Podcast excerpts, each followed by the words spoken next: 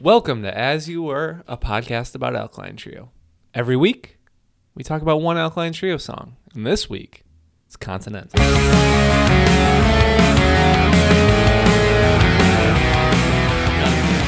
I first heard it, I was like, a bed and breakfast and a spoon. What does that mean? Same. I had no clue. now I'm like, wow, that's o- that's very obvious. Yes. Yeah, it's very obvious. It's still clever as fuck. it really is. I think this song, uh, pretty dang clever. There's a lot of cleverness going on on Good Morning, and you know, I think that this is this is a great example of like he is just on the cusp of being extra, but it's all beneficial. He he doesn't really he doesn't really drop any ones that you're just like, okay, we get it, guy. Yeah, and I think uh, you know we're discussing the fourth track on Good Morning. Yeah. song called Continental, and I think this hits on a lot of things we've touched on in various episodes, which is him committing to being specific, but still so very vague when it hits your ear if you're unaware. You know, sometimes it takes someone being like, "This is what the song's about." To just be like, whoa, You're like, "Oh shit!" oh shit, which is a little bit different than last week when we discussed. Also, by the way, hi, welcome to As You Were, a podcast about Alkaline Trio. We're just My so excited to talk about the Tim song. Crisp, and I am here with David Anthony. That's me. Last week we talked about 97, a song that, uh, you know, on the surface seemed to be about heartache, and then Matt Skiba pulled us behind the curtain and say, ah, this song is about when I got in trouble for smoking weed. It's the sublime song of the canon. yes. Right. And yeah, you get a little bit, maybe a little bit bummed out when you hear, like, oh, well, I thought that was about something a little bit more, I don't know, relatable. But one of the things that we talked about last week when we talked about 97 is how it's tough to talk about the good ones. yes, yes. And this is a this is a real good one in my opinion. Um yeah, I remember hearing it when I got Good Morning and just like the song starting and I'm like, man, this thing is dark. yeah. Like just the the way that riff is played, i- it's a very like I don't know. It's it's got a dirginess to it that I, I don't feel in a lot of the songs where he tries to express maybe a more I don't know l- less real darkness. And if you think about the first three songs on Good Morning, there's still that darkness for sure. yeah. But this section, this, you know, the second half of the first side, Yes. it has a black cloud hanging over the Oh, God. entire geography in which it takes place. Totally, totally. I mean, yeah, we talked about All in Black a while ago. Song I love, but again, very dark. We've talked about Emma, another song that though peppier is like pretty kind of brutal. Yeah. And I think this is some of Skiba's like best lyric writing, um, you know, and also just some of his best riff writing uh, comes in these songs. Yeah. So, beg to question. We've talked about tracks. We're on track four. We've talked about five and 6 Mm-hmm. Is this the best three song run in the Alkaline Trio canon? Oof. Um. Yeah, probably. I can't. I mean, there there are records that I think are better. There are moments I think are better, but uh, yeah, the way those three songs and I could maybe even argue side A flows together is really really strong. I think side A of Good Morning is my favorite side of an Alkaline Trio record. I mean, it's hard to debate to me. Like, I, I think everything is placed really perfectly. I think everything does a great job of bringing you in, moving in these different modes. And just like, for me, Continental and All in Black, even just as a two song piece, like, it's one of the highest points in the discography. And thinking of it as the three song into Emma, like, mm-hmm. Yeah, I mean, it's, it's, it's one of their best records for a reason. Yeah. I think that when you think you you know you kind of put it in terms of mood setting and there's really just this cinematic aspect to this portion of of music where Yeah. it really feels just like it all belongs in a movie Yes. and he would end up writing songs that felt like they belonged in a movie but not a movie I'd necessarily like to see. Sure. This is yeah. this is dark shit and the story that's told like on this song is incredibly dark. Yeah, yeah. I mean, for a long time, I think people assumed it was about him and about him being addicted to heroin. He's kind of rebuked that idea of saying, you know, I've never even done heroin. Who knows if that's true? Um, but you know, this image he paints that is like, you, you know, can be taken. I think he said of like driving someone to rehab, but I think it could also be read as like driving someone to score drugs. Like it's it's it's really really um intense.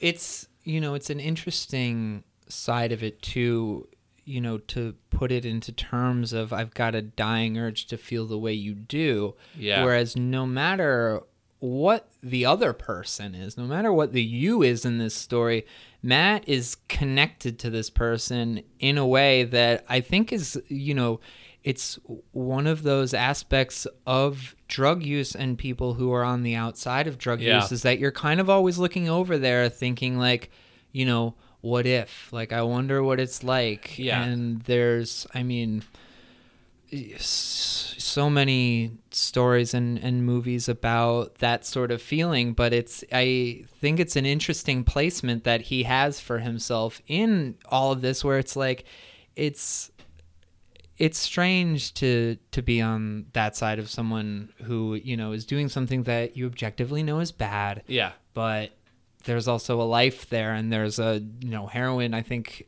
more than any other drug has its own lifestyle attached Totally. to it and it's it's wild Yeah, I mean, I think what uh, drew me to this band so much, especially as a young kid who did not drink and not do drugs, and I think it this kind of relates to why finding out 97 was about weed disappointed me a little bit.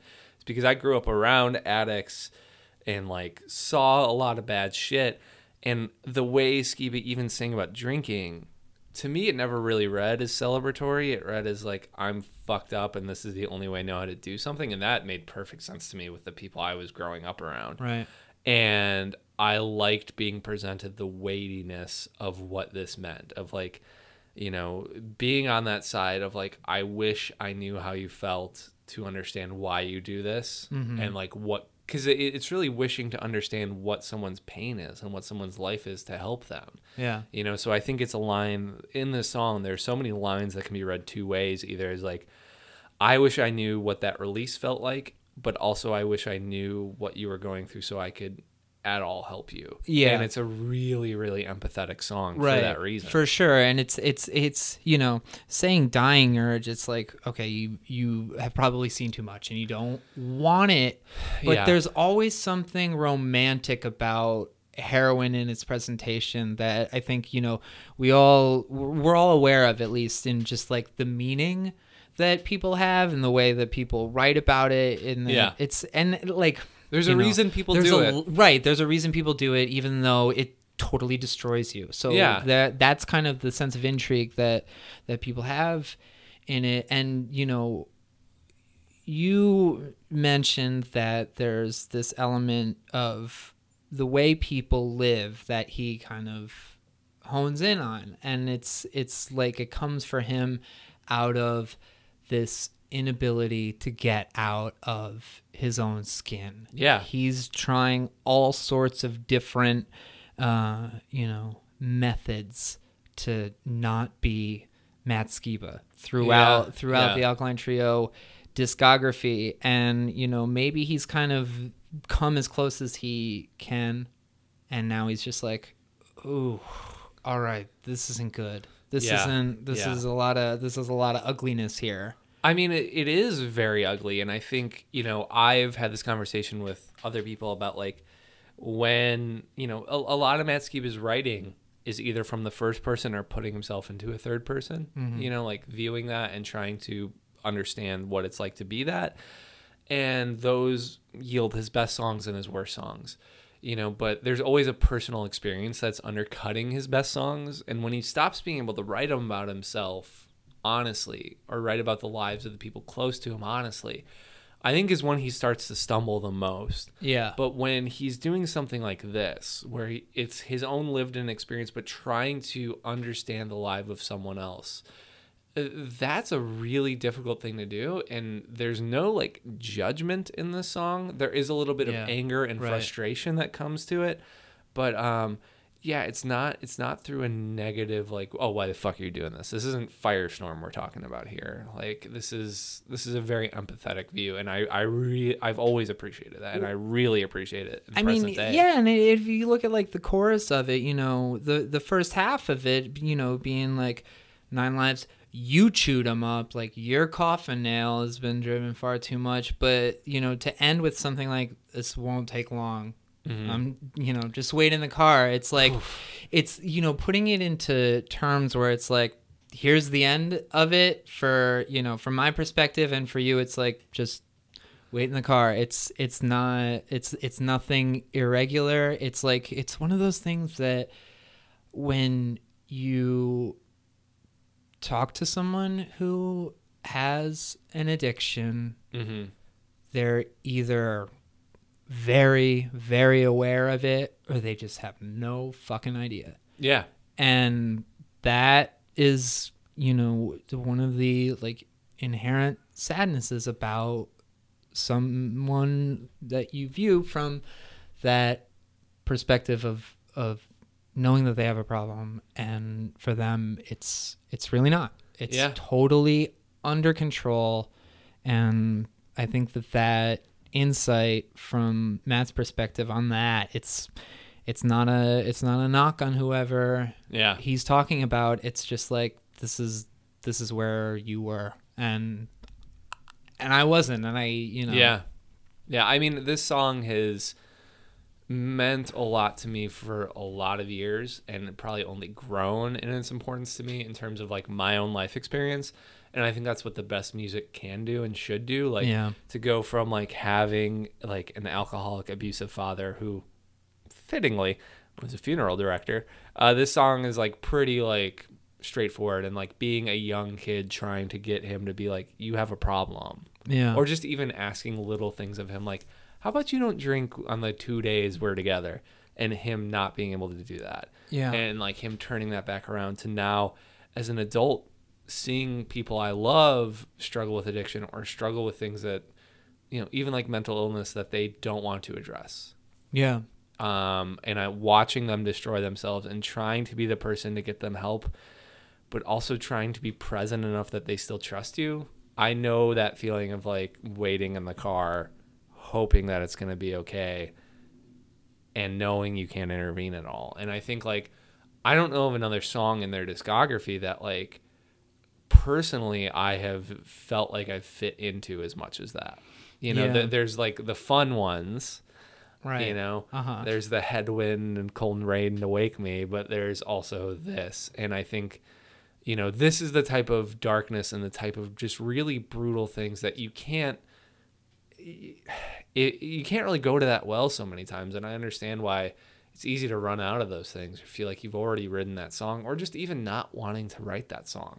And i respect the fact that uh, he did. Yeah, I think that it's a song that in listening to it a few times, getting ready for this, and this being, you know, kind of a new way to think about the experience of this song, and, you know, being a former addict myself, um, and coming from a line of, of addiction and like speaking, you know, my mom my mom and I are, are, are both recovering alcoholics and and her sister, my aunt, is kind of has been off the deep end for some time. mm-hmm. And to just talk to her recently about the experience of of just being so unable to connect with her, my mom being able to connect with her sister on that level, on a level of awareness too, of like Yeah. you know what you know what you are, you know where we Yeah. come from, and you know that none of what you're doing is okay behavior, and it just doesn't click. Yeah, I mean, I I have addicts on both sides of my family.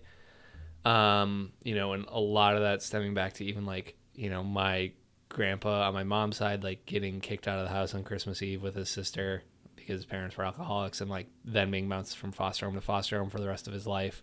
And like my uncle who like hasn't been able to hold a job as long as I've been alive because he's if he has money, it's getting spent on Yeah. alcohol and drugs and like has cirrhosis of the liver and like being a kid being like eight years old and watching this person who i lived with at the time because we had to put him up and watch him like you know puking up blood when he wasn't drinking so he had to drink to stop it and that just exact you know like there's Right. Yeah. the cycle of addiction is something i try to be very sympathetic to and it's why by and large i don't really you know i've gone through periods of never drinking to now like i drink once every six months or something and have a beer and i've never done any drugs because i know how fragile that my relationship is with it and like i feel like i can keep in control but i know how easy it is to not be in control and understand that it's like the addiction isn't a choice you know these things aren't choices and i think it gets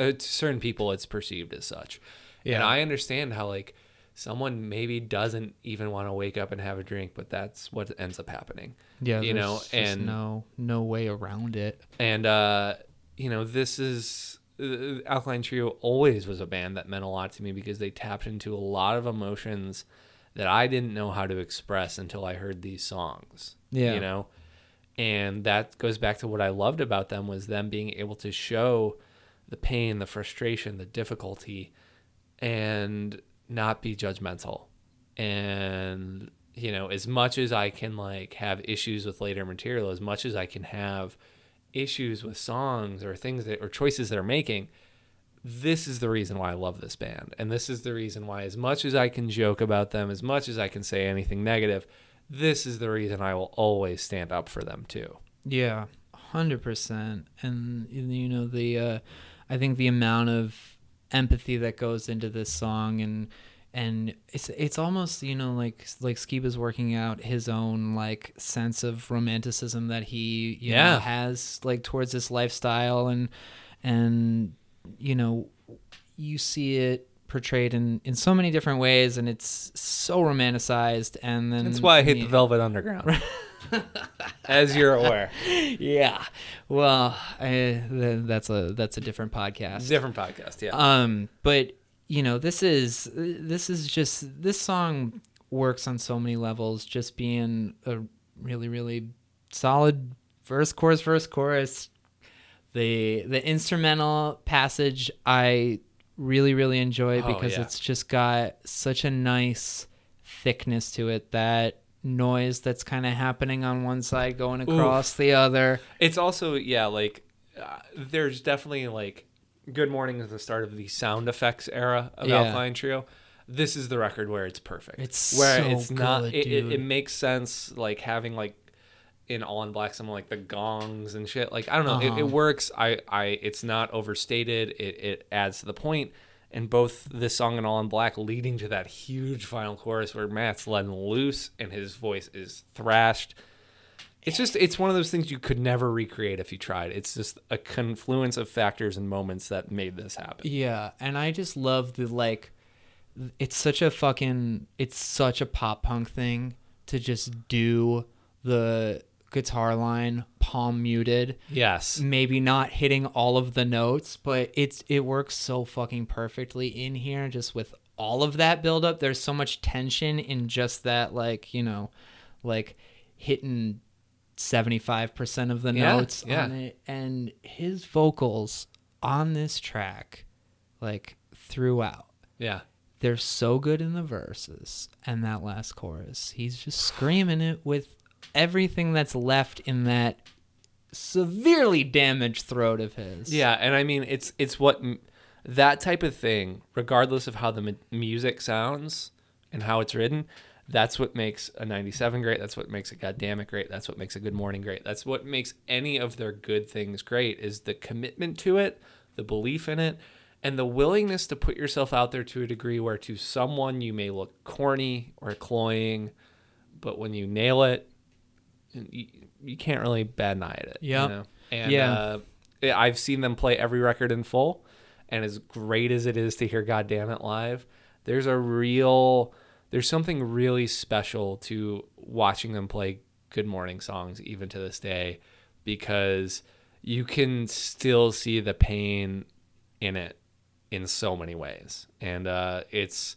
it's a record that like I'm glad after years of it kind of being shunted to the side is now being seen as more of a fan and band favorite because it is it's a really really good record. Yeah, it's it's it's wild to see, you know, people full on coming around to it and I think from the perspective that you and I both have of just being like this is this is one that we were signed up on Yeah. from the beginning like, you know, I remember this track stuck out on the demo and it really really like slayed when I heard it. Yep. First time driving home from Best Buy playing it. Yeah, and as and while I know this was a huge departure point for a lot of older fans, like you know, there there are songs like this where I'm like, yeah, but you can't pretend this is not like one of their best songs. like I don't care if you're like a, a, a purist with this band in Uh-huh. the early era.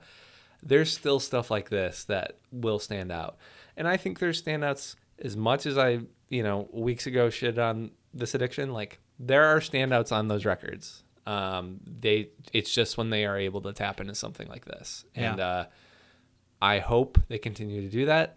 And it will be very funny when they release their new record. It'll be their ninth record called Nine Lives. Um, that's my guess. I don't have any information that indicates that, but it'll be very funny to think about this song once they probably inevitably name a new record that. David, my friend, I give this song five lives out of five lives. For me, five coffin nails out of five. Boom, bump it. Hey, um, if you're if you're still with us after the emotional catharsis That came out on this one. episode number twenty four of As You Were, a podcast about Alkaline Trio, um, Sometimes we're gonna take it there, friends. yeah uh this podcast is uh is something that we both love doing so much and love spending this time together and learning uh about each other and from each other and if you're enjoying it uh rate on iTunes subscribe to it write a review all the Yeah. good things tell a friend about the show Tell Um, us how you feel about these songs. yeah. Um, it's been so nice hearing from so many of you uh, over the past, you know, few months that we've been doing this, and we're going to continue to do it because we like it, we enjoy it, even when it gets heavy. We're uh, Yeah. we're glad to be here, and we're so thankful and appreciative of it. So we will be back next week, and we'll see you then. Thanks, Bose. We're not going far. Go wait in the iTunes store.